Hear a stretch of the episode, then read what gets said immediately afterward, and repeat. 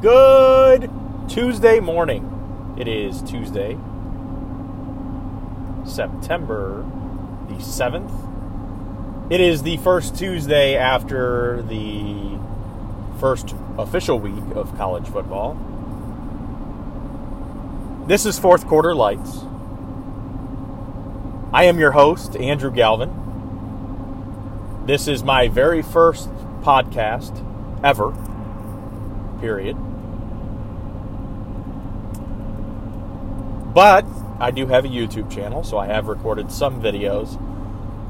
So please take it easy on me. Again, this is my first podcast. But the reason we are here, as I mentioned a little bit earlier, first Tuesday after the first official week of college football, and there is a lot to talk about.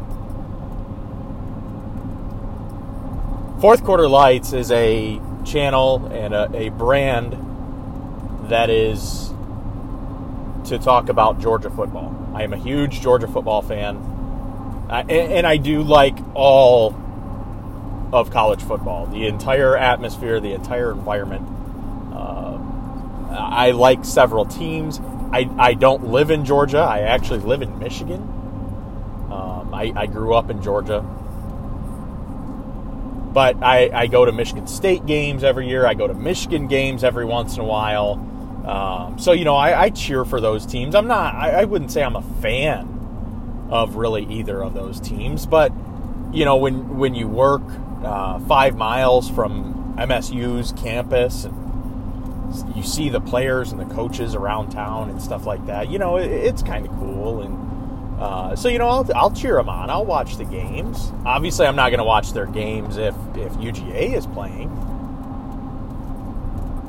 But I love all things college football, and so I will be talking more in broad about college football, but it's going to be, uh, you know, heavily based around my Georgia Bulldogs and and how it affects them and, and everything else. So, just as a precursor, uh, if you are a fan of another team, thank you for watching.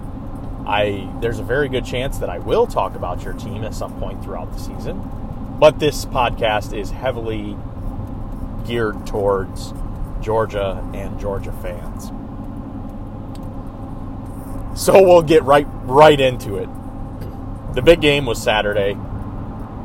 Georgia Clemson ABC 7:30. The game that people have been talking about for months. Literal months. People have been talking about this game. Um, it has been featured on ESPN and, and ABC. I mean, it has been like the hype video for college football for the last four or five months. And I'm, I'm going to be honest with you. Um, it, it didn't live up to the hype. Now, the game was fantastic because I'm a Georgia fan. But it was not a game that anyone was expecting, I can tell you that. If you would have told anybody that only 13 points were going to be scored in that game and zero offensive touchdowns, there is not a individual on the planet that would have believed you. Nobody thought that that game was going to be a slugfest defensive battle. Now we knew both teams were good defensively. That's not the argument. But with the offensive firepower that both teams have or are are supposed to have in JT Daniels and DJ Uiagalelei. Um, you know, and the stable of backs that Georgia has and, and everything else, and the wide receivers that Clemson has, it it was not expected. Uh, but again, as a UGA fan, I'm thrilled. Georgia won 10 to 3. The only touchdown of the game coming on a pick six Christopher Smith, safety for UGA, picked off DJ and took it 75, 80 yards to the house. whatever the yardage was. And that was it. Uh, Georgia did miss a field goal earlier in the game, so you could argue that it should have been 13 to 3. Um, it wasn't a terribly long field goal. I want to say 41, 42 yards that Jack Podlesny missed. Um, but first field goal attempt of the season. Nerves, I get it. Uh, so, I mean, it could have been 13, but uh, I- I'm happy, guys. And, and there are people that, oh, the sky is falling and why are you so excited when we just won a game 10 to 3 and our offense is terrible and guys we just beat Clemson 10 to 3 Clemson name there there is only one program that has been more successful than Clemson over the last decade one and that's Alabama. Alabama's one, Clemson is two, and that is how it has been for about nine or ten years. You can argue Ohio State if you want, um, but it's Clemson and Alabama. And Georgia won 10 to 3. And Georgia was playing without half of its wide receiving corps literally half. Now, why is that? Well, there was a lot of, uh, you know, game prep issues, uh, but obviously the injuries are are the biggest issue here. So, Georgia loses George Pickens in the spring,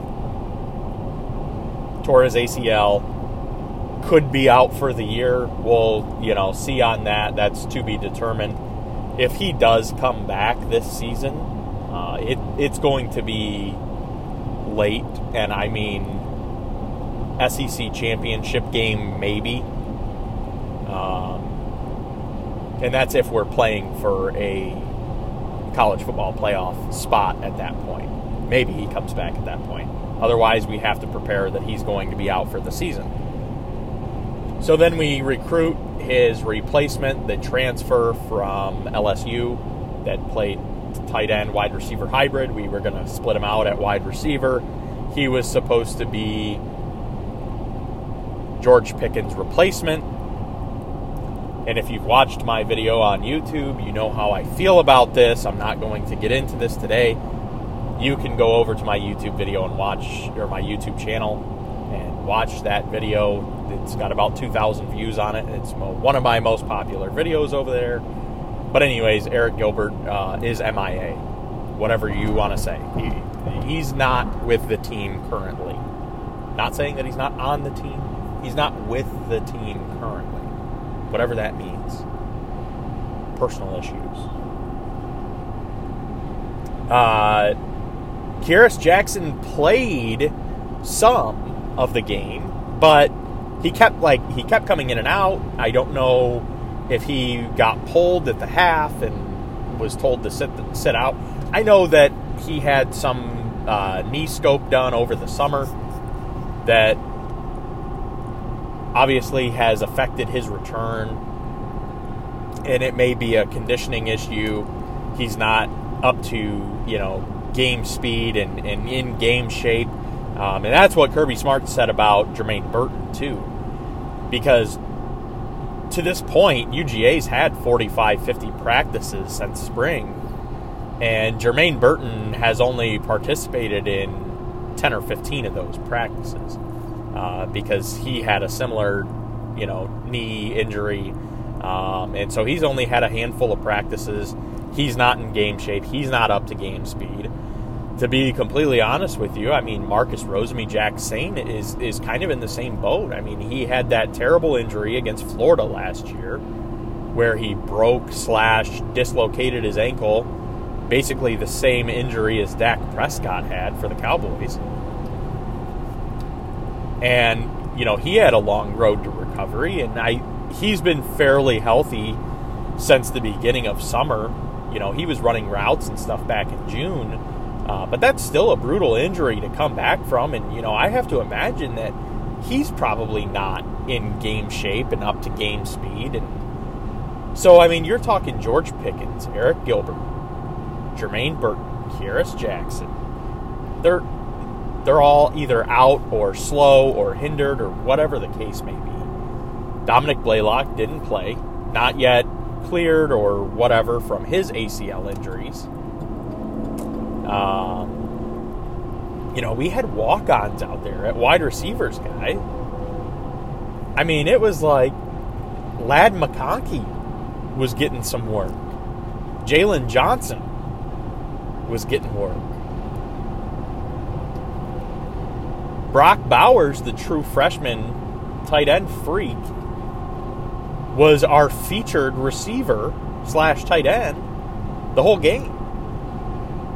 So no, I'm not upset that Georgia won 10 to 3. Yeah, would I have liked to see Georgia win you know, 35 to 17? Sure.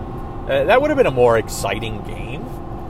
But to watch our defense play the way that they did after getting torched last year in the secondary was a beautiful thing to watch. I mean, it was it was just unreal. Clemson could not move the ball. They had a couple plays that busted for 20 25 yards. Outside of that, I, and I mean there was like two or three of those plays. Outside of that, they were all two, three yard passes. Very, I mean, very similar to our passing game. I thought both teams completely took away the deep threat to the point where neither team was even trying it anymore. Playing two deep safeties. Just hard to, to even want to try to throw over top of that. But it was a beautiful thing to watch. I mean, Nolan Smith was having a game. Adam Anderson was having a game. Jordan Davis doing his thing. Devonte Wyatt, Channing Tindall, Nakobe Dean, Quay Walker. I mean, everybody got in on the action. Georgia had seven sacks. Now we knew uh, we knew that Clemson's offensive line was going to be shaky, and probably more shaky than ours was coming into this game. But we didn't know that it was going to be that easy to get to DJ. I mean, it was like playing Charleston Southern's offensive line out there for those guys. I mean, they were just eating all night long. On the flip side of that, I thought Georgia's offensive line played great. And again, if you watch my YouTube channel, I went over this during the season prediction, uh, the season long prediction, and I also went over this my Arik Gilbert video. So many people were concerned about the offensive line for UGA. And I'm telling you right now, that is something that I will never be concerned about at UGA. Unless for some freak reason, uh, you know, four or five starters get hurt, I am not going to panic or overreact about Georgia's offensive line. Because as long as I have been a UGA fan, circa 2001, Mark Richt's first season. I was 10 years old. Um, Georgia has always had one of the premier offensive lines in America. Always. Doesn't matter if we're shuffling players around. It, it doesn't matter who our offensive line coach is. Always had one of the most premier offensive line groups in America. And for me, this season was no different. There was people, there was analysts. Oh, I'm worried. This is the best defensive line that Georgia's going to face all year, and they're going to get they're going to get tested early. Well, how'd they do? They gave up what one sack, what two, I, I, one or two sacks. I mean, Zamir White had actually had a great game. He had like 13 carries for 74, 75 yards. I mean, he had a great per carry average. Kendall Milton had a great per carry average that defensive line was not that scary. And if that's the best defensive line we play all season, it's not a bad thing, guys. Our offensive line played great. Holes were open for the running backs. JT didn't have a, a an eternity to pass, but with our game plan, that's not what we were trying to do. They were trying to get the ball out quick so that Clemson did not have a chance to get to JT Daniels. JT Daniels had an average of 1.77 seconds to throw on Saturday. Now that's not just because of pressure. Those are that's desi- it was designed that way, and that's why all of our passes were to the flats or three, four yard routes. 1.77 seconds per pass. Can't get to the quarterback that quick. It's almost impossible. So I, I am ecstatic with a 10 to 3 victory. Offensive line played great. Running backs looked great. JT Daniels had a high completion percentage. He didn't make bad throws. Um, but it, that that offense was not our offense that you would see. That offense was designed specifically to beat Clemson. That's it. You are not going to see that offense on Saturday. I can promise you that. Against UAB. You're not going to see it. We're not worried about UAB's defensive line. Even with Tate Ratledge out. So, Georgia wins 10 to 3. They will likely move up to number 2 in the polls behind of course Alabama. Talk about that game for a minute to be honest with you, I didn't watch a lot of that game because it was boring. I mean, I watched the first four or five possessions, and Alabama scored on their first four or five possessions. I mean, they scored on every possession that they had to start the game. And it was boring to watch. Miami couldn't move the ball. They were three and out punt Alabama gets the ball back, scores. I mean, that was the story of the first half. Miami gets the ball, three and out, punt. Alabama gets the ball, they score. I mean, that's just it was it was a very boring game to watch, but it just shows you how good Alabama is and, and Nick Saban and just reloading that team. Loses his quarterback, his running back, all of his wide receivers from last year. Doesn't even matter. At least not against Miami, it doesn't. So Alabama rolls over Miami. Alabama will be number one. Georgia will be number two. Ohio State will likely be number three, even though they struggled for most of the game for at least, you know, three quarters against Minnesota. Now, the game was at Minnesota, first game of the season. CJ Stroud, you know, I get it. He's a redshirt freshman, first start on the road. Minnesota, tough place to play. It was wet. But, another, I mean, it wasn't a blowout. It was 45 31 Ohio State. It wasn't a blowout by any means. It was a good game. So I think Ohio State will probably be number three just because I don't know who else you would put there. Uh, you certainly wouldn't put Oklahoma there. Oklahoma's going to fall. Oklahoma nearly lost to Tulane at home. Now, this game was supposed to be in New Orleans, but because of Hurricane Ida, it got moved to Norman, Oklahoma, home of the Sooners. And at one point, I looked at this game, and I was I was out. I wasn't able to watch that game. I, I, I was driving somewhere. At one point, I looked, and Tulane was up 14 to seven on Oklahoma in the second quarter. That that was interesting. And then next time I look at the score, and it's like 34 to 14 Oklahoma at the half or, or right around halftime. And I was like, oh my God, what happened? Like, we went from being, you know, Oklahoma went from being down 14 7 to being up like 34 to 14 or whatever, the 33 14, something like that. Whatever the score was in a in a span of like 10 minutes. It was it was insane. Um, so then I didn't check on the game again because uh, again Oklahoma was up by three touchdowns right around halftime. At home, it's Tulane. Who's going to watch that game? Not me. I turned it off. I, I didn't even care. Didn't even check the score until all of a sudden a buddy texts me and says, uh, Oklahoma? And Tulane had a chance to win that game. It was 40 to 35 as the final. Oklahoma won, but Tulane scored late. Decided to onside kick it. They recover the onside kick with like a minute left in the game. And then there was like they they threw a pick or something like that to end the game. I think it was an interception. Ended the game, game over. Oklahoma wins 45 to 30. Or uh, I'm sorry, 40 to 35. It was a 5-point win. So whatever I don't know what happened. Uh, you know, Oklahoma had a had a great defense last year, and all we heard about this offseason was how improved their defense is going to be. And Alex Grinch is one of the hottest coaches in college football, and he's going to get a head coach. Dude, you're giving up 35 points to Tulane at home. Georgia gave up three points to Clemson. You're giving up 35 to Tulane at home.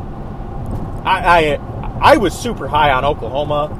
I, you know, to be honest with you, I thought it was going to be an Oklahoma Georgia national championship. I don't know, guys. I don't know. But I guess you put Oklahoma at four because they won. You know, drop them back a couple spots. Put Clemson at five. I wouldn't be opposed to putting Clemson over Oklahoma, but I know they're not going to do that because Clemson lost. You could put Clemson at five, maybe a little lower. But it's not like they got blown out by UGA. So, I mean, they don't deserve to fall very far. ESPN's FPI rankings actually still have them ahead of Georgia at number two, which is mind blowing. How do you lose and be ranked ahead of a team. That doesn't even make sense. With the same, that team is one zero. Oh, you're zero and one. They just beat you at a neutral site, and the computer says nope, they're better. Hmm, doesn't make sense. Strength of schedule. I don't. I don't know. Um. So you know, touching on those, basically the top five teams.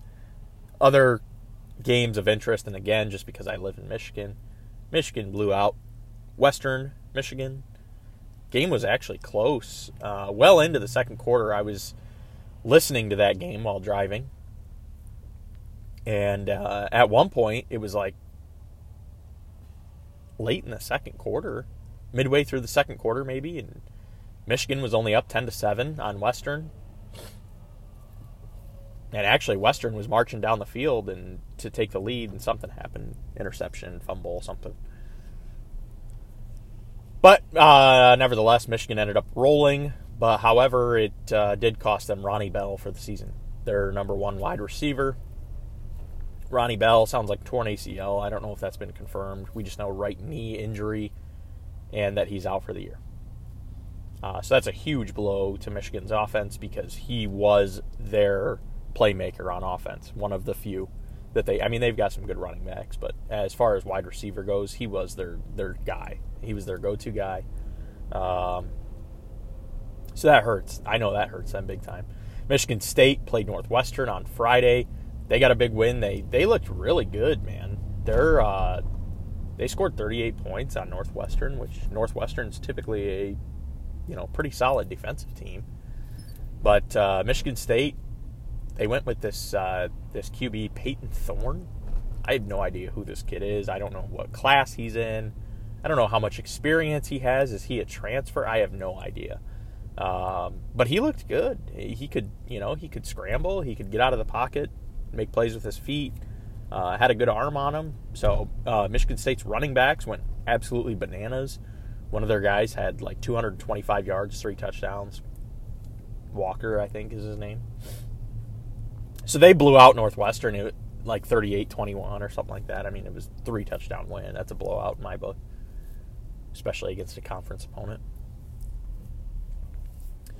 So those are the scores from you know the notable scores, at least for me, around uh, college football, and and there's more to talk about, guys. I mean, Vanderbilt losing to East Tennessee State, whatever the hell that is. What what is an East Tennessee State, and why are you losing to them as an SEC team? not only losing, but I mean, didn't they get blown out? Isn't it like 29 to 6 or something? I mean, something just embarrassing. Arkansas almost lost to Rice. Mississippi State almost lost to they I mean they came back and won by literally the skin of their teeth. They won by like 1 point against like Florida International or some inferior opponent. So definitely some head scratchers across the SEC. How about Emory Jones? How did he look for Florida? All we've heard all offseason is oh em- Emory Jones he's a he's a dark horse for Heisman and dude they played Florida Atlantic and he was terrible.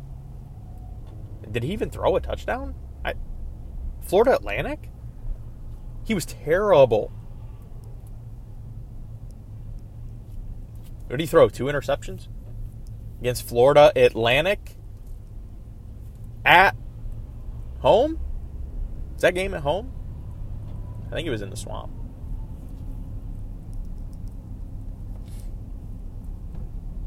Uh, not impressed with Emory Jones. But I've been saying that all off season. You're not replacing Kyle Trask. Not with Emory Jones. Anthony Richardson's the better quarterback, but Florida fans, they don't want to hear that for whatever reason. I don't know. Because Emory waited his turn. I, I don't get it. Richardson's the better quarterback. It's clear. So looking ahead, UGA has UAB on Saturday. That game is at home. UAB actually looked pretty impressive. Um, I mean, granted, it was Jacksonville State, but they won 31 to 0. They looked pretty good.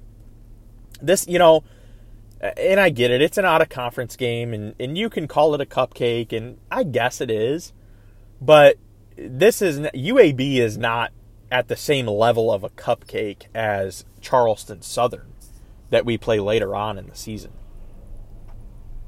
UAB is is actually one of the better uh, group of five teams, and they have a very good chance and, and will most likely win their conference this year. So I'm, I don't expect this game. You know, Georgia's not going to win this game by 50 or 60 points. Um, it's not. That's just not going to happen. Should they win by three touchdowns? Absolutely. And when I say three touchdowns, you know, it doesn't have to be 21 points. It could be, you know, 18, 19, 20, somewhere at 21, whatever, 22, somewhere in that range. Georgia should win this game comfortably, but they're not going to blow them out because our offense still isn't healthy. Jermaine Burton and Kearis Jackson and Rosemy-Jacksaint and Dom Blaylock, they're not all of a sudden just going to be 100% healthy, ready to go in a span of six days. But I'm looking forward to the game. I'm looking forward to what Georgia can do on offense because I think it is going to be a lot better than what we saw on Saturday. Um, granted, it's UAB, but I think we're going to feature more of, of the offense and uh, see what we've got, you know, as far as our vertical passing game, get more running backs involved, and uh, it's gonna be it's gonna be a fun game to watch. Some other good games on this weekend, and uh, I'll touch on those before this Saturday. But I just wanted to hop on here and drop my first podcast episode again. This is fourth quarter lights. My name is Andrew Galvin. You can check me out on YouTube my YouTube channel is Fourth Quarter Lights. I'm the only Fourth Quarter Lights that there that's out there, I believe. Uh, I do have a Georgia logo on my YouTube channel, so feel free to like, subscribe, whatever to YouTube. Share my podcast. It would be hugely beneficial if you did. If you could let me know how you uh, how you enjoyed the show, what I can do better, what you liked, and we'll see if I can improve upon that. But thank you for watching on this beautiful Tuesday morning. Andrew Galvin with Fourth Quarter Lights. We'll talk to you soon. Go, dogs.